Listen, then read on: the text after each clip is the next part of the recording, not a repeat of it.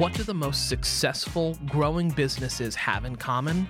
They're working together in Slack. Slack is where work happens, with all your people, data, and information in one AI powered place. Grow your business in Slack. Visit slack.com to get started. There are two dimensions here that we feel very strongly about.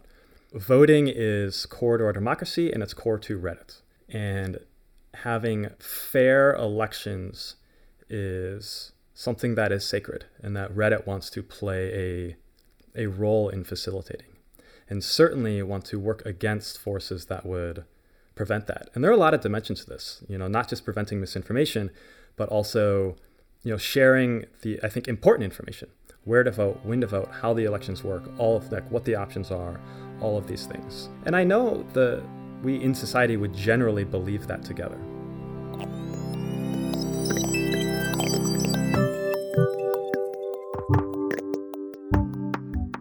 You're listening to What I Know from Inc. magazine. I'm Christine Lagorio Chafkin. Today's episode Build your vision of the future, then multiply it by 10.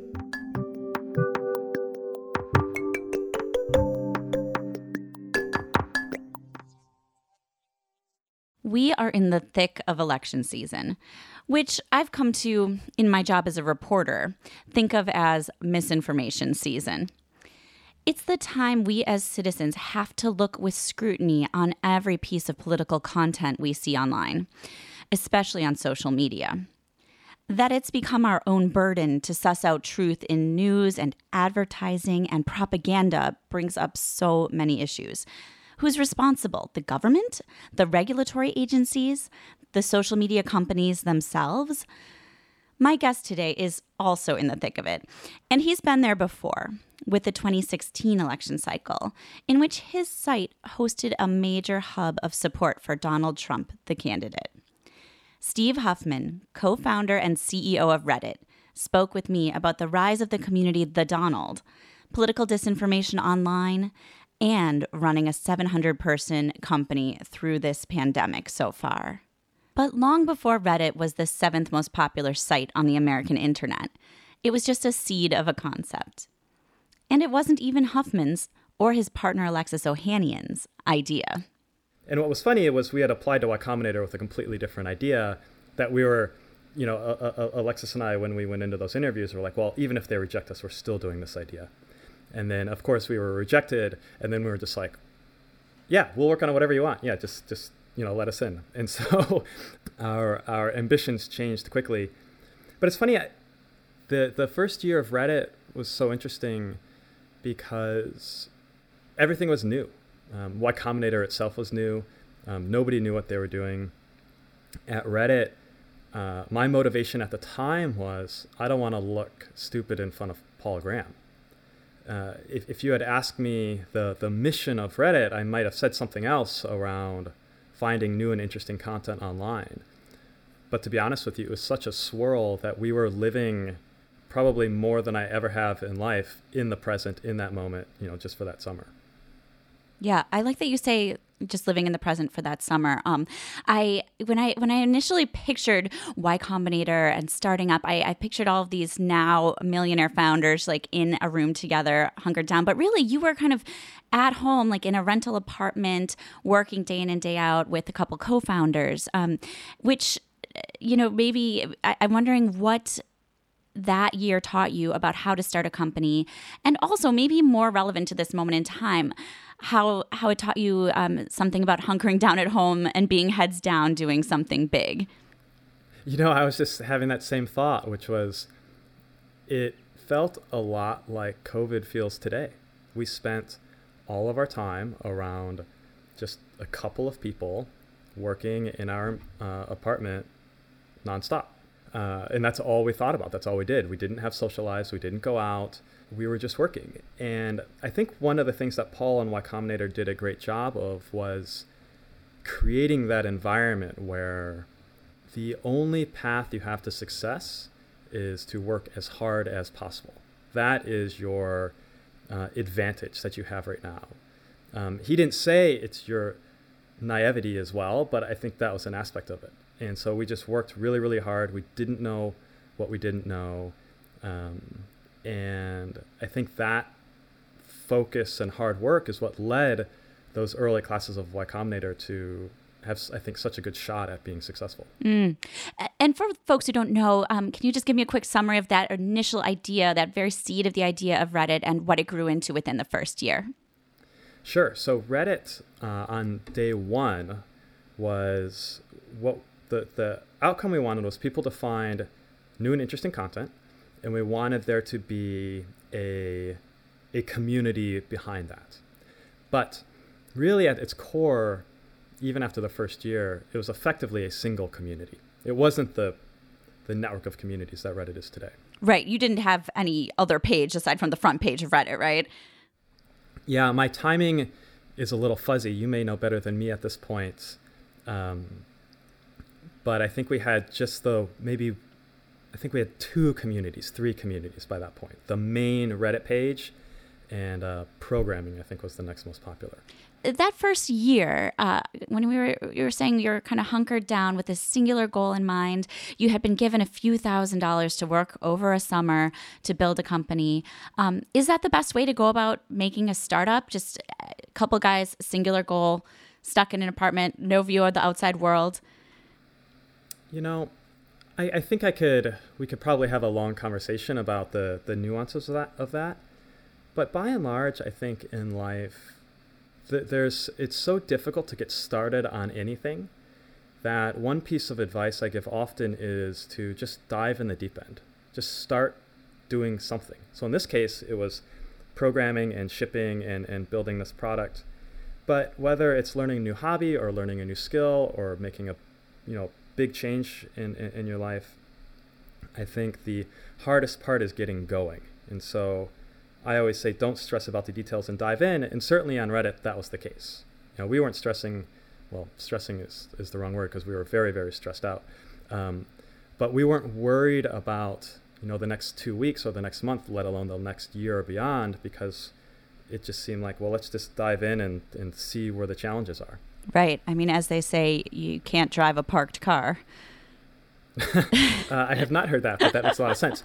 Which is funny because um, we had another saying that in, in Y Combinator at the time, which is if you spend all of your time looking into the rearview mirror, you will drive into a wall.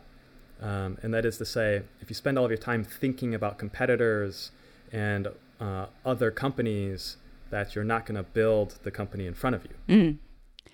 Sure. And so, in the first first year or so of building Reddit, um, what was what was the most significant challenge you worked through? You know, if you had asked me then, I would give you an answer something about scaling, spam, keeping the site online. Those were the, the day-to-day challenges. If you ask me now, um, we didn't have a North Star for Reddit. We didn't know where we were going. And so we weren't making decisions with the long term in mind. This led to all sorts of things in terms of what um, projects we would take on. We sold the company early, you know, after 18 months. I don't think we would have done that if we were planning on building the Reddit that exists today. We didn't really hire. We were a very small team and we didn't hire for a long time because it just felt like we were always thinking about, well, what does Reddit need next week? Well, probably not another 100 employees. You know, it needs the solution to this, you know, this particular scaling challenge. As you mentioned, you sold Reddit uh, to Condé Nast in 2006. Then you started another company, uh, the travel plan ranking and booking site Hipmunk, and you built that. As Reddit, meanwhile, sort of ballooned in popularity and totally devolved in terms of its content and its moral compass. I mean, the speaking of a moral compass, it didn't really spin out of control. It just sort of didn't exist. Now, this is many years in time that I'm fast forwarding through right now, but but after some years, there came a moment where you kind of couldn't stay away from Reddit any longer. Can you tell me about that? Yeah, so I left Reddit in 2009, at the end of 2009. Shortly thereafter, started Hipmunk, RIP. I had to book my flights on this trip for the first time in 10 years without Hipmunk, and I'm, I'm re energized to start another travel company. And was there for five years. And towards the end of that, so now we're in the end of 2014 through the beginning of 2015, Reddit, which had continued to grow, we had uh, the, the I think one of the most inf- important features in the history of Reddit, which was for users to create their own communities. That had been out now for let's call it six years, and so Reddit had turned into this vibrant network of communities. And though I think Reddit was overwhelmingly a really positive and interesting place, they did face a series of crises, uh, each, in, in my opinion, and I don't think I'm alone in this opinion, more existential than the last. And so while I had this abstract idea that um, I'd like to be back at Reddit, it's it's like you know it was it was the main thing I had spent my career to that point thinking about, and I thought there was just so many opportunities and missed opportunities, and so this thought was just constantly going in the back of my head, and then watching Reddit go through these crises, that was particularly frustrating to see because everything about Reddit had ossified. The product, I think policies, views on content, and some of those things I think we're never meant to be ossified. Um, and, and as we've learned, certainly over the last five years, need to be actually quite fluid. And so watching Reddit just be stuck and frozen and not taking on some of these challenges was very frustrating. And what what was the? I mean, you you mentioned a series of challenges. That was uh, you know kind of a series of user revolts, really. Um, what, what was the thing that got you to come back?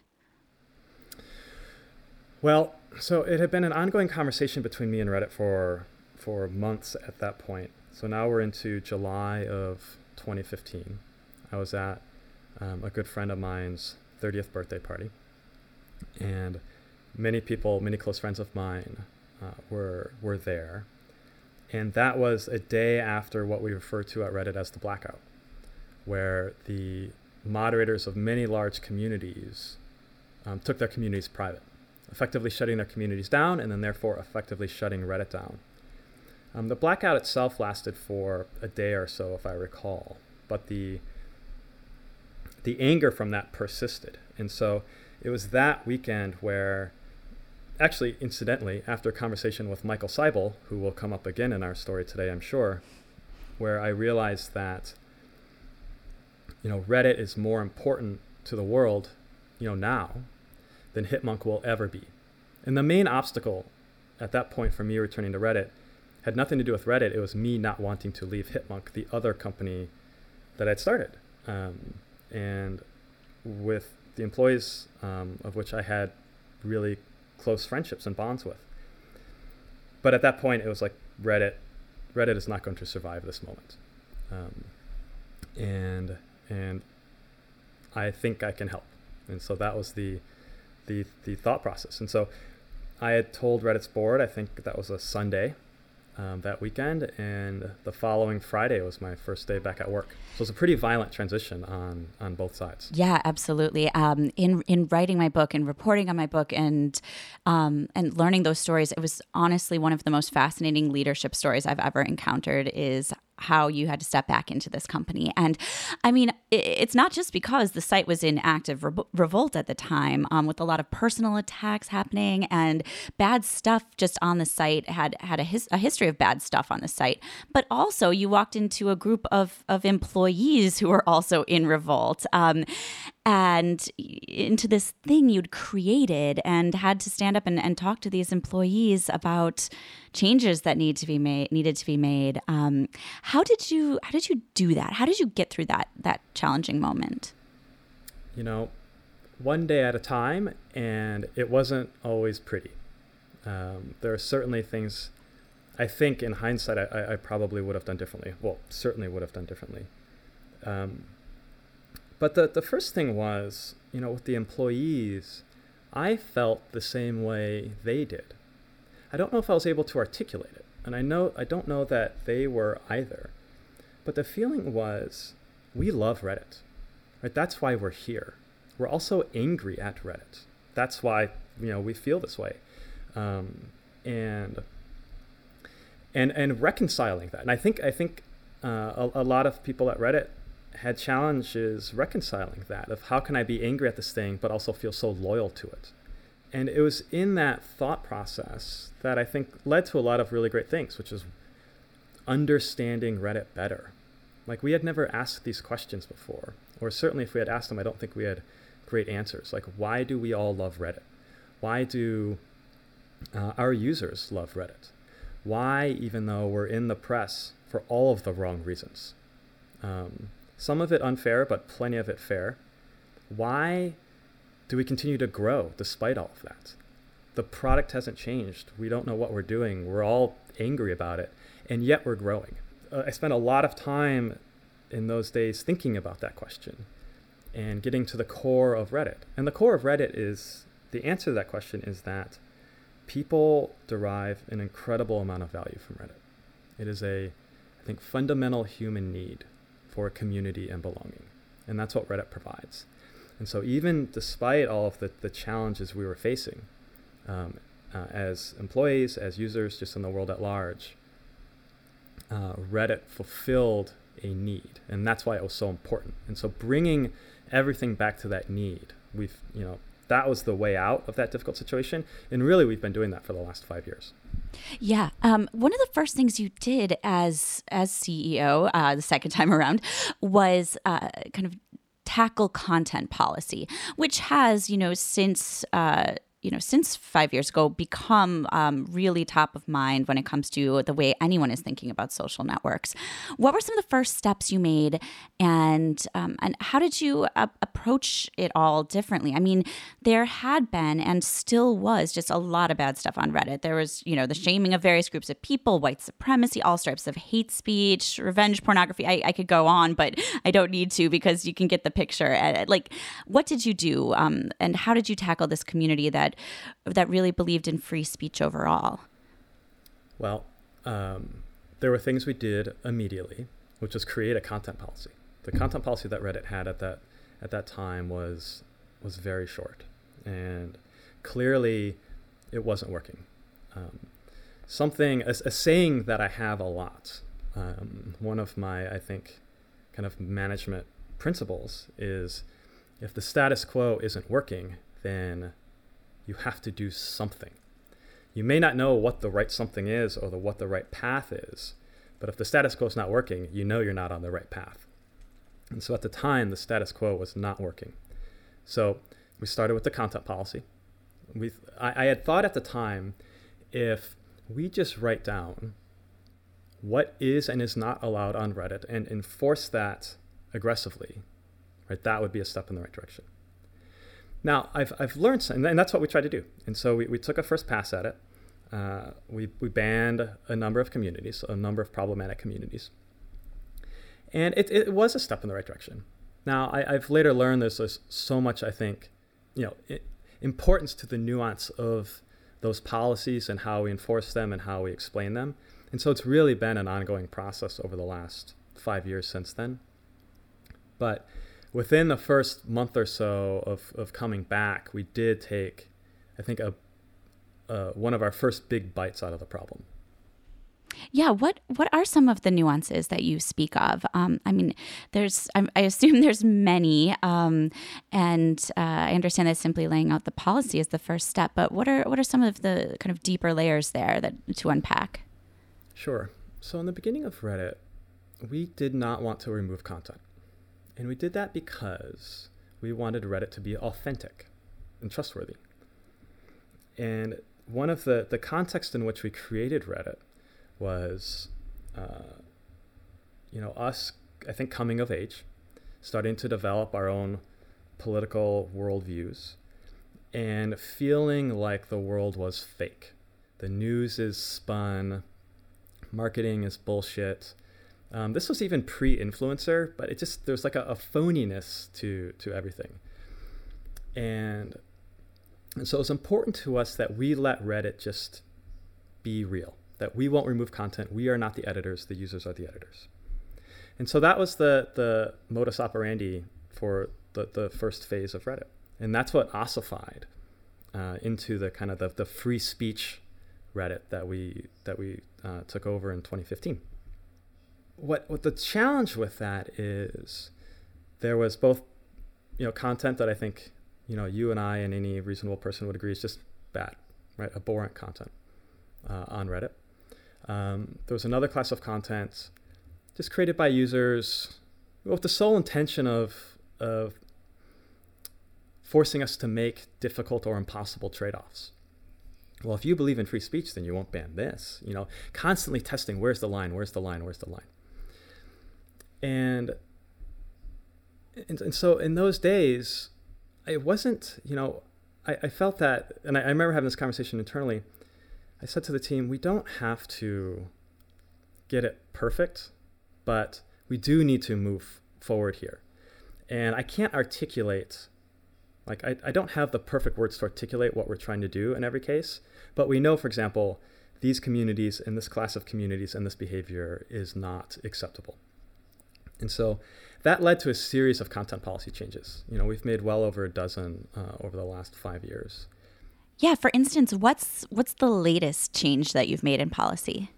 So the the the status quo coming into 2020 was this um, our strategy of behavior, not beliefs. That is, um, we're not going to litigate um, people's beliefs. What you know, we're not going to have an opinion on what people can and can't think, but we do care about their behaviors, how they express those thoughts. And so that led us to our content policy changes around um, not glorifying or inciting violence, no harassment, no bullying, um, all of those behaviors. And it turns out like the bad content, the bad communities on Reddit pretty much violate all of our rules in, in, in one way or another. But even still, that wasn't enough because we didn't have a policy. In our policy, we didn't explicitly address hate. And we felt that our existing rules and this idea of behavior and beliefs covered those behaviors um, and you know would address those communities but this is what i think we referred to at the time as being technically right um, and it wasn't satisfying for us and it wasn't satisfying for our communities and it was difficult to articulate and even worse when i did try to articulate it people would often come away with almost the opposite of our intentions right? They think, oh, well, this bad content is allowed on Reddit because it's not technically against the rules. And that was a big problem, a big problem for, for everybody. And so the, the thought we had this year that's informed the latest version of our content policy, which does take an explicit uh, position against hate on Reddit, is there are all kinds of speech. And there is speech that prevents other people from speaking.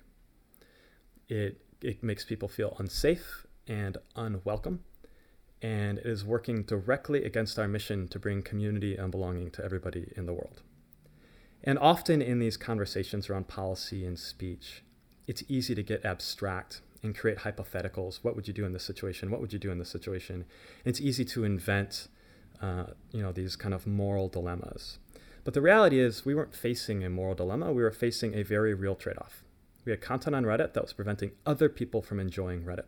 We had content on Reddit that was uh, working against our mission. So when we look at it that way, these decisions started to fall into place. And that led to the latest version of our content policy, which still has all the, the behaviors that are not allowed, but is very clear that um, hate is not allowed on Reddit.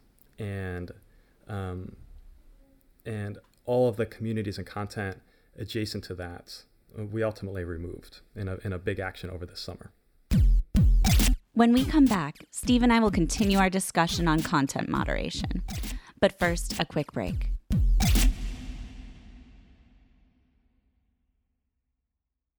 You're a growing business, which means you need every spare hour you can find. That's why the most successful, growing businesses are working together in Slack. Slack is where work happens, with all your people, data, and information in one AI powered place. Start a call instantly in huddles and ditch cumbersome calendar invites. Or build an automation with Workflow Builder to take routine tasks off your plate. No coding required. Grow your business in Slack. Visit slack.com to get started.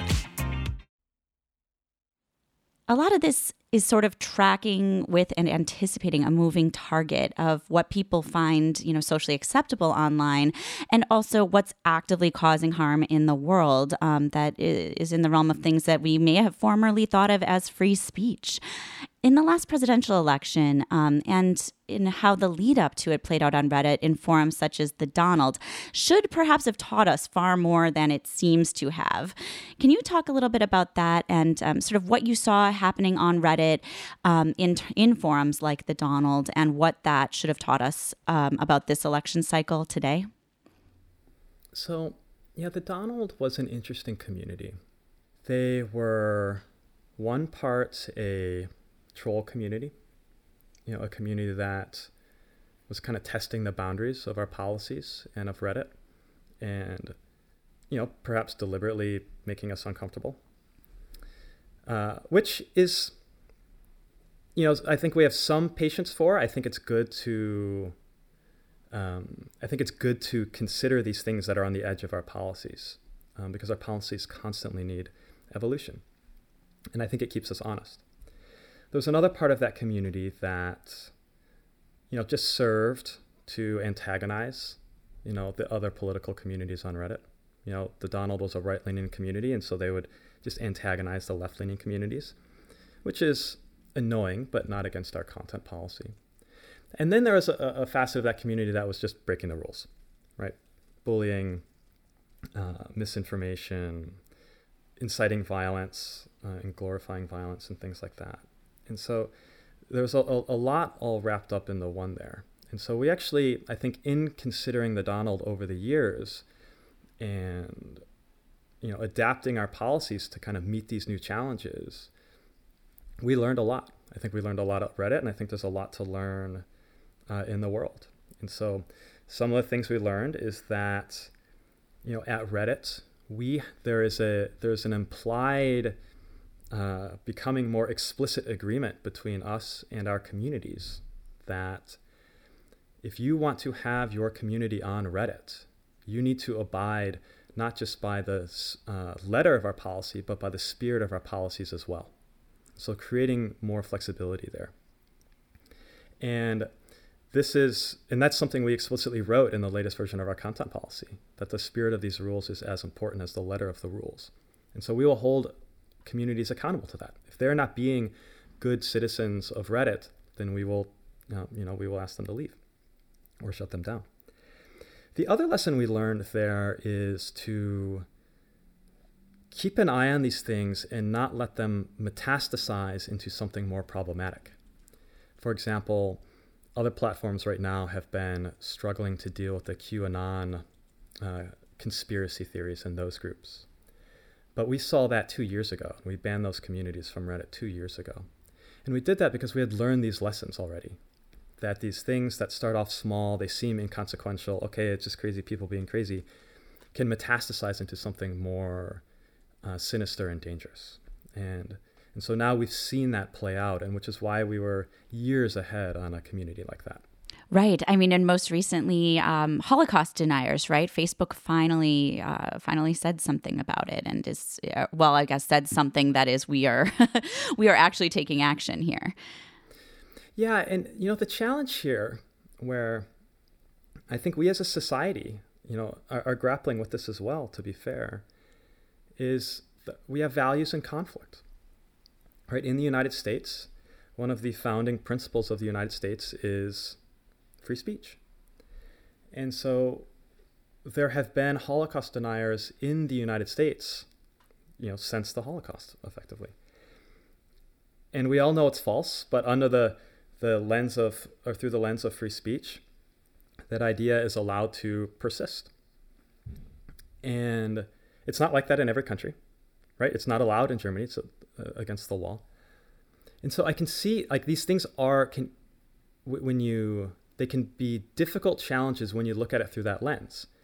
But when you look at it through the lens of, you know, maybe your own personal values, certainly our personal values at Reddit and, and, and my own, we say, well, that's, you know, this is a problem. You know, we shouldn't allow this.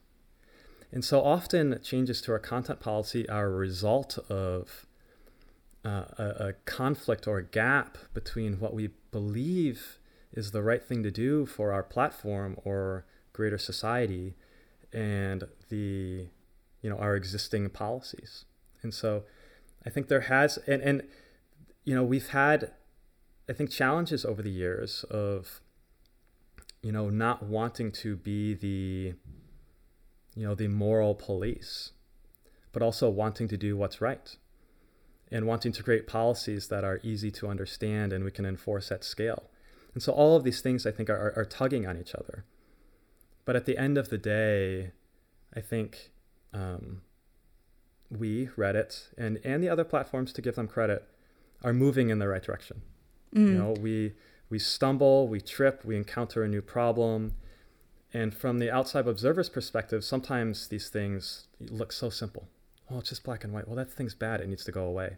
And i understand that perspective because sometimes i have that personally Sure, sure. I mean, I think it's a little more clear cut when it comes to, say, active misinformation um, on, um, you know, or voter suppression. Um, when it comes to, say, tinkering with an election and actually having influence on that, misinformation um, is less easier to swallow, right? Than than say, oh, let's have something be available in the future for researchers to be able to pour over or have the the broadest amount of information available online. I mean, what's been going on lately with Facebook and allowing you know active voter suppression um, on on the site is, uh, I think it's just very.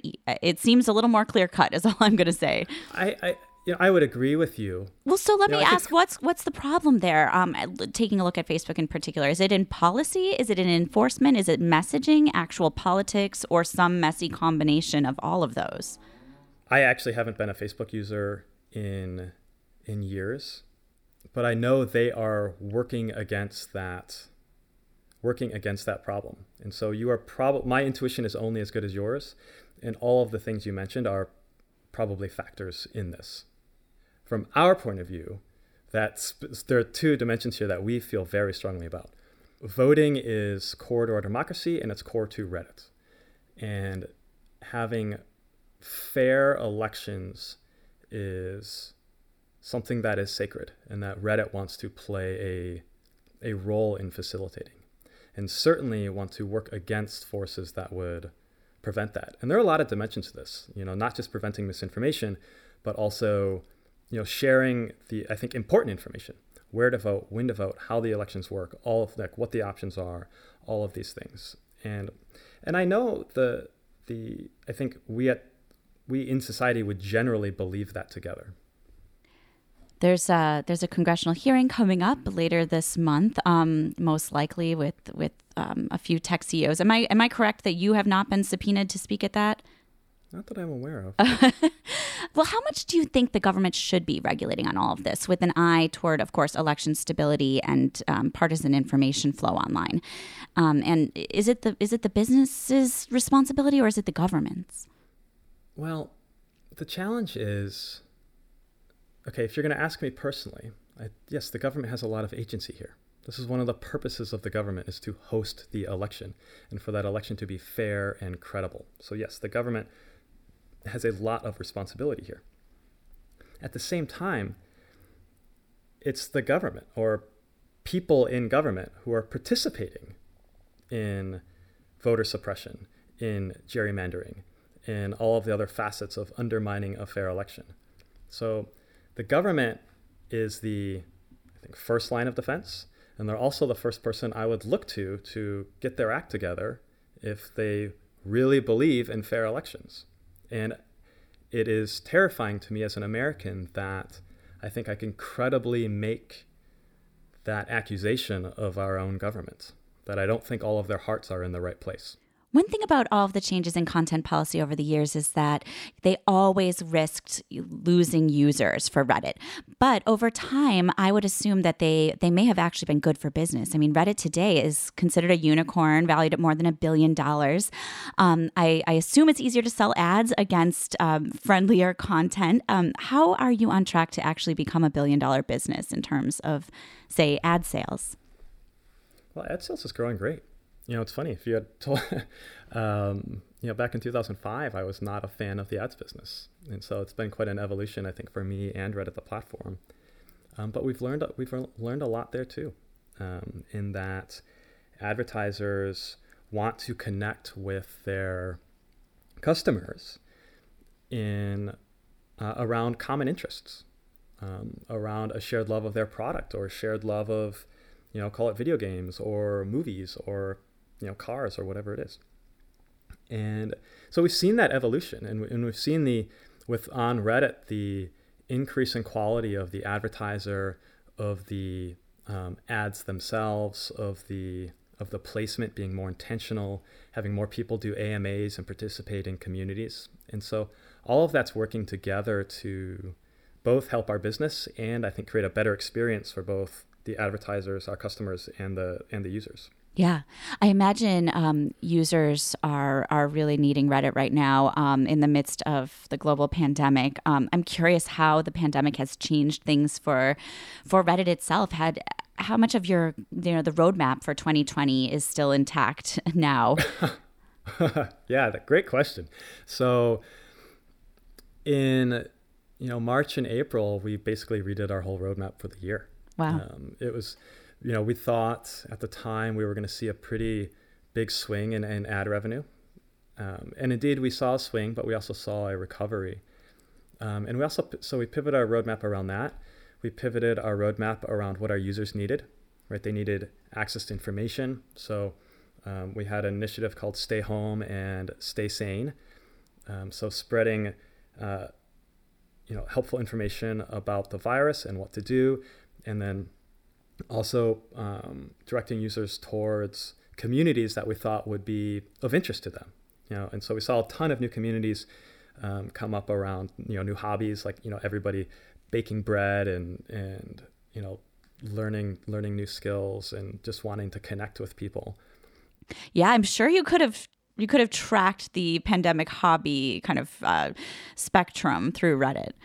Oh, no doubt. No doubt. um, and you know what to do with kids all of a sudden people's lives turned upside down with the um, parents who had now have uh, have become full time you know babysitters and teachers as well. And so there was just a lot to to organize around.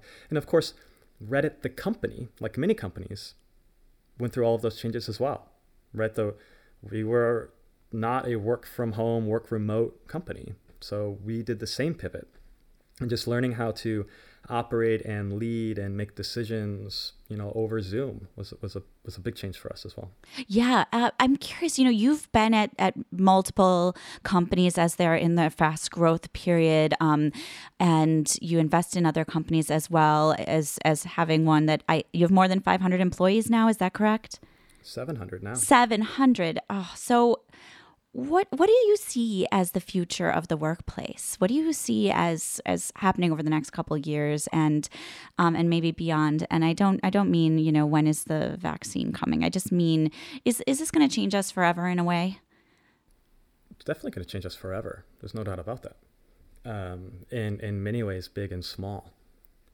I think well, it's hard to know what the future will be, you know, exactly, of course, in terms of how we work or any other aspect I can tell you for certain that we will not go back to the way we were working before um, for a variety of reasons. One, uh, despite the disruption, there are also a number of silver linings to the way we work now.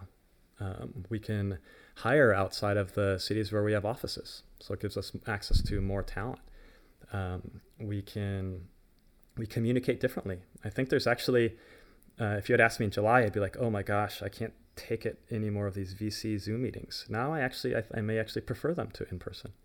Hmm. But that said, I I miss the in person contact. I, there's there's people at Reddit. Probably the majority of my relationships at Reddit were in person. You know, I have lunch with somebody. I pass somebody in the hall. We're getting coffee together. Those relationships have definitely suffered. So it's been a challenge for me just to maintain those things. And so I'm looking forward to um, having some in person contact. That said, I don't believe that the middle of a global pandemic is the best time to be making forever decisions of, about how we work or about how we do anything. Um, the world keeps changing, you know, month to month, if not weekly or daily. So right now, our mentality is let's stay flexible, let's do our jobs to the best of our ability, and you know we will reorganize on the other side of all of this. Yeah, yeah, that's sort of the way I've been personally operating. Um, and I've, been asking uh, on this podcast uh, as many leaders as I can, you know, how do you plan in the midst of a pandemic? Because it seems like a totally insane undertaking. Like, to what extent do you have a, a plan for next year, and, and are, or are you just holding on? Well, next year I'm actually feeling very optimistic about. So, where things were scary in Q2 of this year, we're having a very strong year um, in Q3 and into the into the end of this year. So our ads business is is growing um, quite a bit, um, quarter over quarter and year over year. So we feel great about that. Traffic has been growing, and we see I think new opportunities for Reddit. Um, people in the world, right? Our mission is community and belonging, and people in the world need that now more than ever, right? They need that connection, and so there's we're going to have all sorts of, I think, really fun new products, new different ways for people to connect around interests and passions and, you know, create those bonds, you know, through our platform. So I'm actually really excited about 21. Now, I'll tell you a story though. If you had asked me this time a year ago what I was excited about in 2020, I would have said, you know what, I'm so excited because for the first time since I've been back at Reddit, we have a long term planning horizon.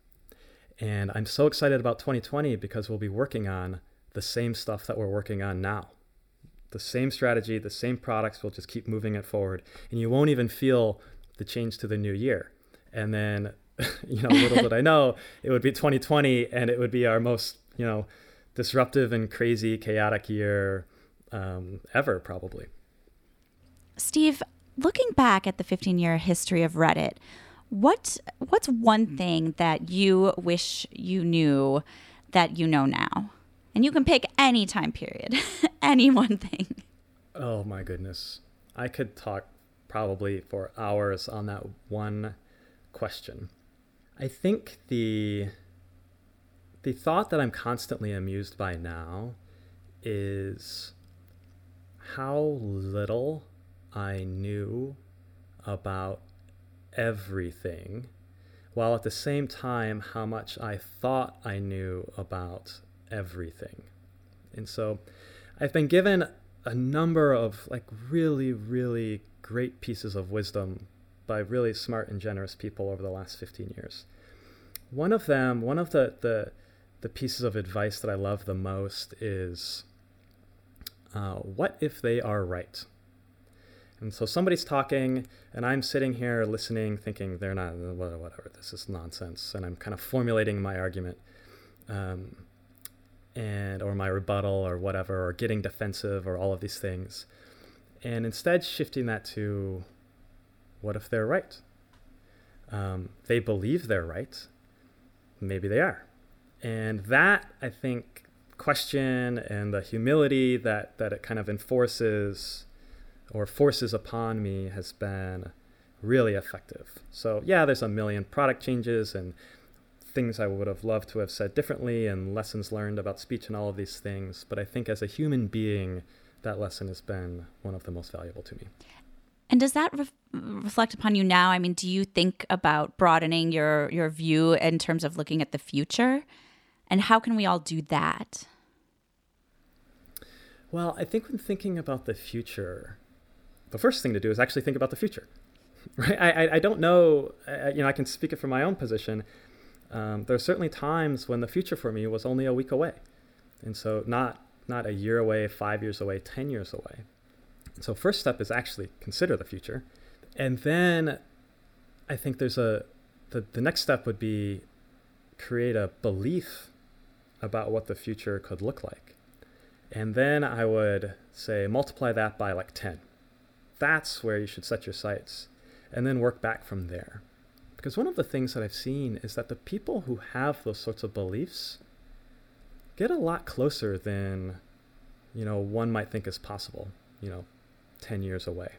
And so I think create that aspiration, increase it, and then start taking steps towards it. I think I think many people find themselves surprised what they can accomplish. Thank you so much, Steve Huffman, for joining us today. My pleasure, Christine. Always lovely talking to you.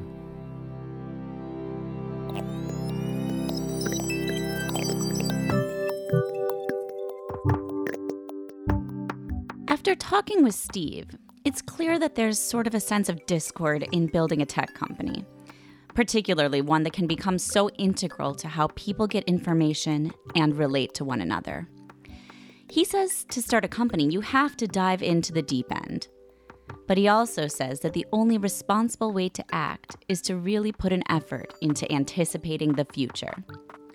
When he was hacking together a way for people to share memes and cat pictures and shower thoughts, he didn't think someday his site could be a place for foreign hackers who would be looking to sow discord amongst American voters in the 2016 election, or that it could contribute to the rise of a president.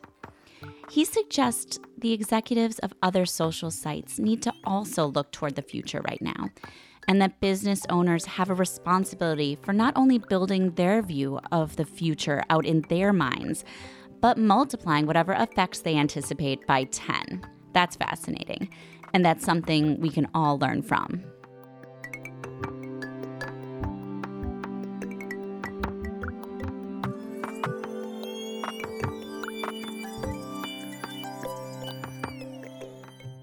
What I Know is a production of Inc. magazine. If you're a new listener, welcome. Please subscribe to What I Know wherever you get your podcasts.